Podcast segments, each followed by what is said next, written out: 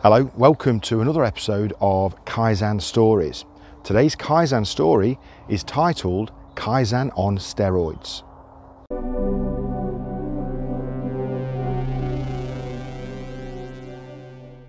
So, what do I mean uh, Kaizen on steroids? Well, this particular Kaizen was set in Germany in the city of Wuppertal. And the plant manager there wanted to make some big impact with both his operations and with the people that were working in his plant.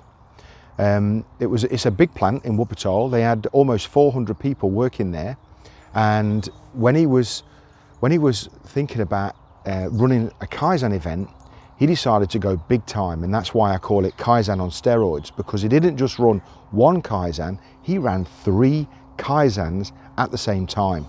Now, luckily, there wasn't just me facilitating these Kaizens. I had uh, my work colleague with me, Frank Landers, uh, who's also a very good friend.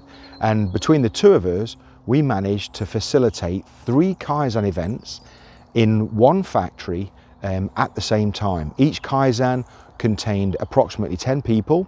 Um, we did um, identify one person to be like a like a Kaizen leader for each of the three Kaizens. One Kaizen was focused on increasing capacity through an extrusion line. Another Kaizen was focused on reducing the non-run time uh, inside an e-beaming process.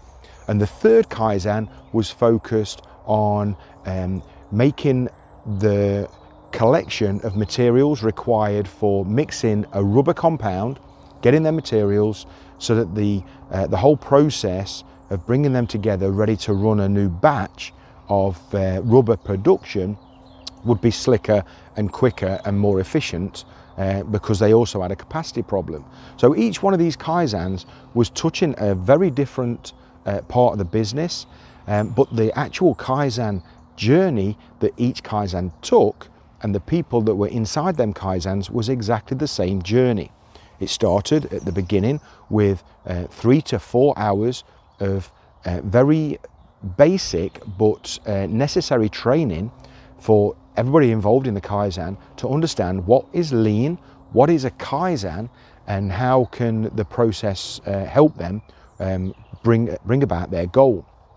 After the training, the team is then split up into sub teams and they're given challenges and they go off and depending on what kind of problem they were solving inside those kaizens they go off and come up with the baseline of how things are and then brainstorm ways to to run that process quicker to achieve the uh, the desired um, uh, improvement.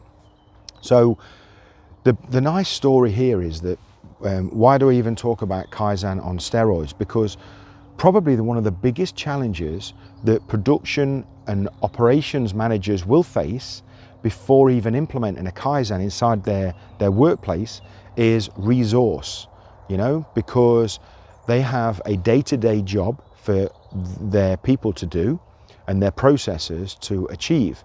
The fact that they want to run a Kaizen because the current way of doing things is not enough. The, the barrier that they'll always come, that they'll always face is going to be that barrier of resource. Can I afford to have my people step out of their normal day to day for uh, three to four days and focus on what it is they're doing to make it a better, um, a better process?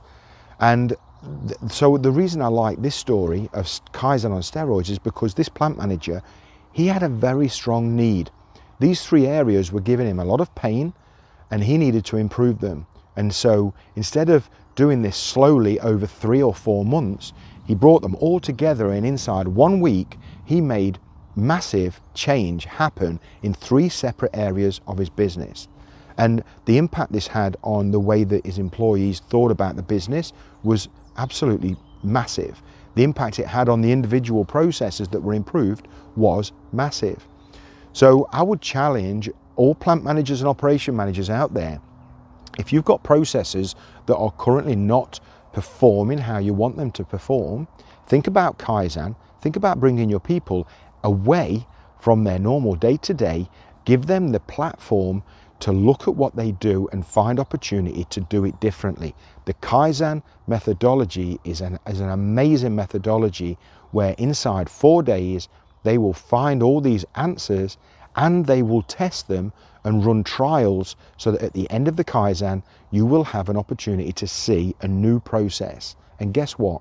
Because they find the answers and they trial the answers, the resistance to the new way is very um, is reduced in, in, a, in a massive way.